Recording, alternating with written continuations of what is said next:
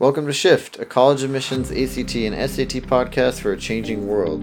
I'm Tyler, founder of Achievable, and we have an affordable ACT course that uses memory based adaptive learning technology to get you better results in less time. You can get a free trial at achievable.me, and if you like it, the code podcast gets you 10% off at checkout. Now, let's get started. Today, we have Scott Webster from Clayborne Education on the show with us. Scott, if you could just share a little bit about yourself and your background and your company, that'd be great. Great, happy to, Tyler. Uh, glad to be here. Uh, so, again, I'm Scott Webster. I'm one of the proprietors of Clayborne Education. Uh, we're an education firm based out of Central Virginia, and we work with our clients uh, in their college and graduate admissions journey. Uh, so that that encompasses a number of different services, ranging from academic support for high school students who are struggling um, in a specific subject, to preparing for standardized tests, uh, to even helping them develop their college admissions portfolio so they can apply confidently to their schools of choice. Great. Yeah. So then big piece of that is preparing for the ACT, right? If you if that's one of the exams you're taking. And so I wanted to go over today section specific strategies for each of the ACT sections. Great. Um, start starting with the English, which is a fun one that I think I think we're gonna kind of we're, I think let's go in the order that they do them, right? So let's start with English and sure from there. Yeah, great. Um, so ACT uh, gives students um, a nice entry point into the exam, unlike the SAT, which starts off with a very daunting reading comprehension section. Uh, ACT English is relatively straightforward. Um, mm-hmm. It it begins uh, with a series of passages, five unique passages, most likely from sources students are not familiar with, but that doesn't really matter. And it's um, well, that's um, the point, right? Right. They're they're not assuming background knowledge on subject matter specifically. They, they fundamentally want students to demonstrate their uh, competence in grammar uh, and English composition. Uh, hmm. so uh, it's helpful to start by rem- reminding our listeners of uh, the format of the English section. Forty-five minutes, decent chunk of time uh, and 75 questions. That's the one that often gets students. It's an intimidating number to see in uh, close proximity to 45 minutes, but my reassurance right. is they're very straightforward for the most part, very straightforward questions. And most students will have a comfortable margin in which to complete the, the task, even if it's a little mind numbingly repetitive. Right. Uh, yes. So, um, uh, it would be helpful to start then strategically by, and we always recommend this uh, as best practice, to take a sample section of the test. Uh, there are mm-hmm. free resources out there. There are, again, third party publishers who make great material. Uh, but just to see what kinds of questions uh, you feel comfortable uh, attempting.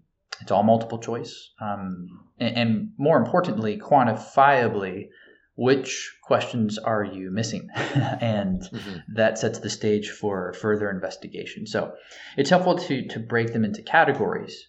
Uh, the first and simplest category, most predictably, is grammar and mechanics. This mm-hmm. is content students have been exposed to since elementary years. Uh, most have formally been taught this in middle school. Think um, subject verb object agreement, how to use a comma, the infamous comma splice, which students sometimes remember as high schoolers but uh, may often forget. Uh, the, mm-hmm. these are rules based, very much like quantitative theorems and uh, equated outcomes. There's one right use for punctuation and sentence structure. So, uh, identifying all of those rules and ensuring that you can identify them in context and navigate multiple choice questions when they're incorrectly deployed is the key to success there.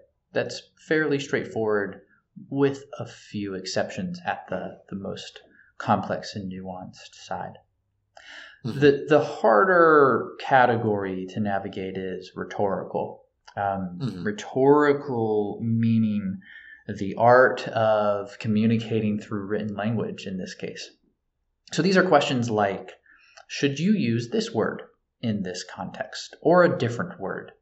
There's a vocabulary dimension to this, so some students may need to spend a couple of quality hours on building their vocabulary or whenever they miss a question and don't recognize a word, uh, writing that down and keeping a, a log on that. Mm-hmm. But uh, it also encompasses questions like what is the meaning of this phrase? Is it relevant to say this at this point? Is it even the right sequence of ideas? Um, right. This is a common struggle for students who are learning to write well in high school. So th- this also shows up in a standardized test format like the ACT. Uh, and you can still identify them the same way you could identify questions about punctuation. Um, but improving your execution on them is, is trickier because it's not necessarily rules based, it's heavily contextual. Mm-hmm. Um, that said, though, uh, you can focus on those, work through more material, look at explanatory answers if the resource you're using offers them, um, and really try to identify the patterns of, of composition.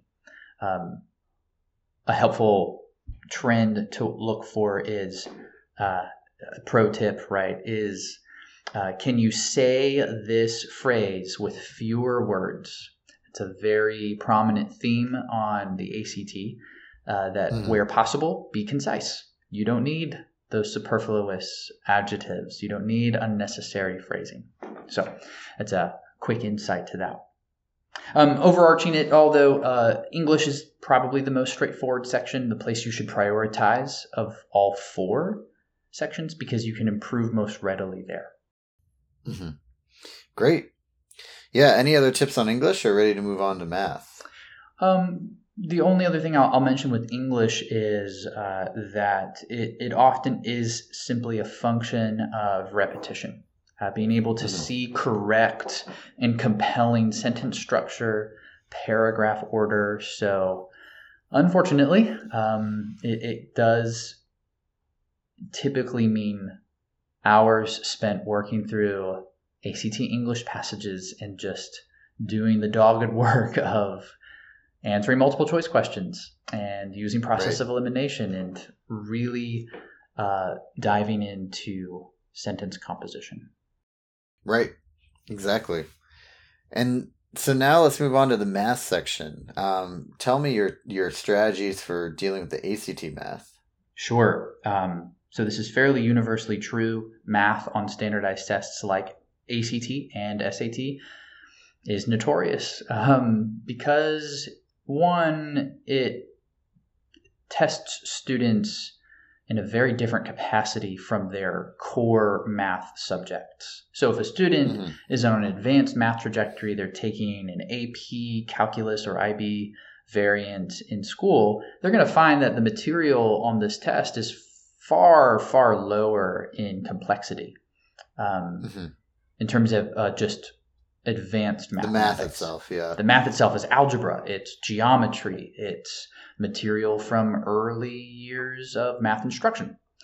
Um, but uh, rest assured, right there, there is a means to improvement.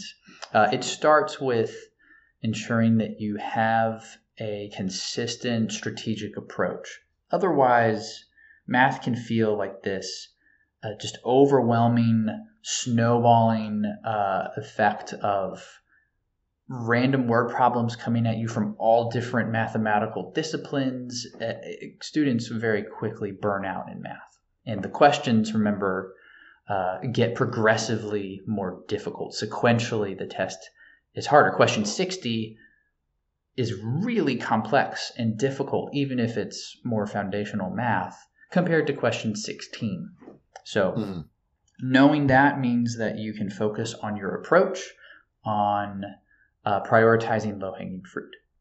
but in terms of analytical approach, uh, we typically recommend um, a, a f- fairly simple but three stage process of information gathering, planning and evaluation, and then execution.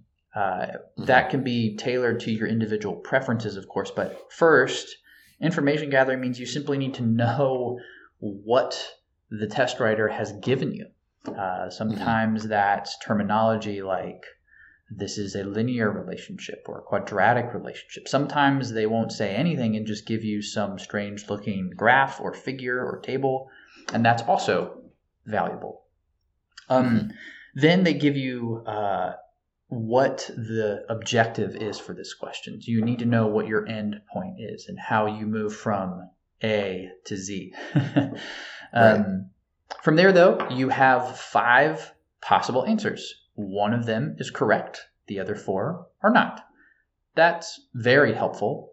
Uh, I'd be remiss if I didn't mention how powerful process of elimination is on these tests. So hmm maybe it makes sense after you've done some data analysis and you've done some investigative work that you start eliminating nonsensical extreme answers so that you can winnow the field of possibility that will help hmm you make decisions more efficiently and improve your accuracy.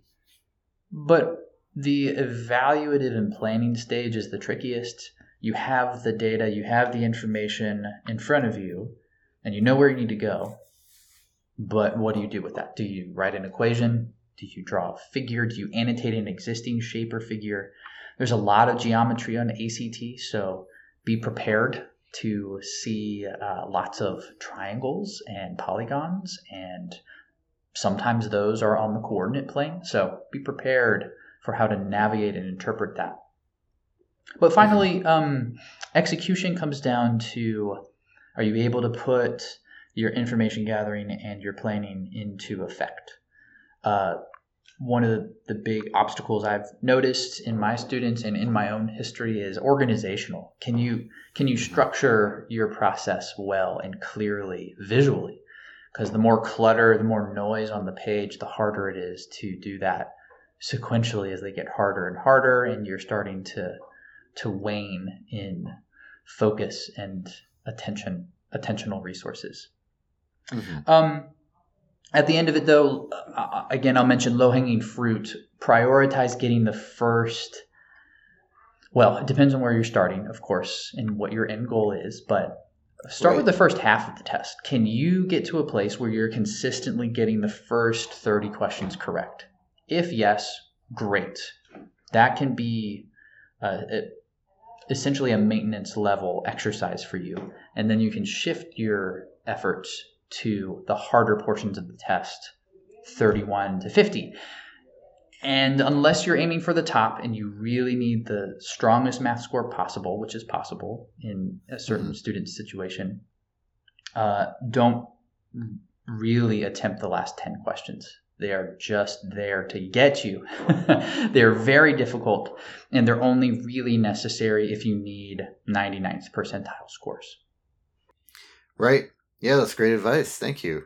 Now let's go on to the ACT reading section, right? Which is a little less intimidating than the SAT reading section. Uh, but still, you know, reading is always a little hard It in is. our modern age. It is. Uh, and, and you alluded to it, Tyler, but um, ACT reading is hard for a very different reason. Well, for, for a different reason than the SAT. It is Yeah. much more accessible, less intimidating. It's only 35 minutes, but it is, it's a tall order. Um, 35 Mhm. minutes, four passages across a, a variety of genres and 40 questions. So quick math means you don't even have a minute per question to do reading comprehension. Um, it's mostly a time management uh, dilemma. You don't have enough time to read comfortably. Uh, you don't have enough time to read very thoroughly, which actually is a an insight into the strategy behind ACT reading. And this is Mhm. true of science, which we'll talk about last, I'm sure. Uh, we don't have enough time to do what they want us to do, which is read and answer multiple choice questions pertaining to this passage to do that effectively. So, um, strategically for reading, we need we need a plan for navigating a lot of text quickly. Uh, that Mhm. can branch into skim reading methodology, annotation strategies. I'll just briefly mention that uh, it has been very effective in our programming to help students identify broad patterns in effective uh, composition. So, Mhm. if it is a literary passage, then you shouldn't be looking for a thesis or supporting evidence for an argument. That's not the intention behind a literary passage. You should be looking for the named characters, those proper nouns. They jump off the page because of the capitalized letters. Uh, you should Right. be looking for major plot events. Uh, you should be looking for how these characters feel. Feelings really matter in literary forms, and most questions are going to ask you to engage with the text in that way. Okay. As you branch into the, the three other genres, you're going to see what's referred to as social sciences, humanities, and natural sciences. These are much more traditional uh, passage structures. So, introductory thesis, maybe it's argumentative, maybe it's just informational. You're going to see a body of evidence building on that thesis, possibly introducing some counter argument. Uh, or just outlining more and more details. So know the genre of the passage, know what to expect. If it's natural science, be prepared for just a, a tidal wave of information. Right, it, it's probably an astronomy passage. um, Right. That, that's a, a notable trend in the world of standardized testing. But if not, it could be in any other discipline. You can expect that you haven't you most likely have not read it before, and it is an excerpt. Um, but the key is don't get lost in the details of the passage. You don't have time to fully comprehend. But what you do have time to do is identify the most likely important places. Think topic sentences of paragraphs, uh, intro, conclusion, and then you can use those as reference points as you're you're navigating the questions. Um, the last thing I'll mention for, for reading is how important it is to recognize that it is an objectively correct answer, not what you think it is. That's a that's a subtle shift, right? Where in your other English or literary coursework, you, you have the opportunity to to investigate creatively the text, possibly make your own argument about themes, or you can connect it to other big ideas philosophically or literary in nature. Here, it's the test writer has four possible answer choices and one is correct. So, Right. you know, get into the weeds of your answer choices. Look for material that doesn't align with the text. Fundamentally, if it's not supported in the text, it's not the right answer. And that could be one word. Maybe the, the character was um, frustrated with the other character, but one of the answers says he hated this character. That's wrong, right? Because the text did not say or connote hatred. It was Right. you know distrust or ambivalence or frustration so that's it on on the reading section Yeah, th- those are all great tips. I really, uh, I really like these so far. And then let's move on to the last and most unique section between these two tests, which is the ACT science section. Woo! Yes. Oh man, over the years in which I've worked with high school students on this, science is the most um, uh, the most Spooky? variable and, and yeah, tricky. Perhaps. Well, it depends on the student for sure. I would say, like you said, it's kind of the wild card of standardized testing. There's nothing like it in any other tradition. AP uh, coursework, AP exams are subject matter specific. So if you are taking the AP chemistry exam, Mhm. how do you do well on that test? You study a lot of chemistry and you take AP uh, chemistry practice tests, and it's subject matter dependent. ACT science is a very strange amalgam of chemistry, physics, biology, astronomy, genetics, every known uh, scientific discipline, but in a multiple choice format at the end of a four hour standardized test. And they make no assumption that you know anything about the content. it Right. is so So you're not an AP chemist chemistry student, right? No. So it's like entry level but hard. That's right. Yeah, it's not MCAT standard where you have to know the underlying science. So what that means, and this is perhaps one of the most revelatory components to science, is you don't need to know the science. It is far, far more important strategically for you to get comfortable with the time. And it's not comfortable. Nowhere in students' uh, science coursework are they uh, sat down uh, presented a a procedural um, experiment, the uh, quantifiable results, and then given like five minutes to answer six multiple choice questions about them. That is a baffling undertaking.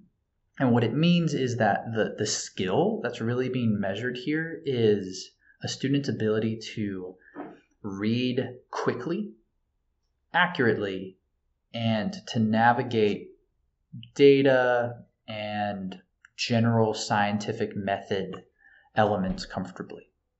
So that's just a unusual uh, series of criteria.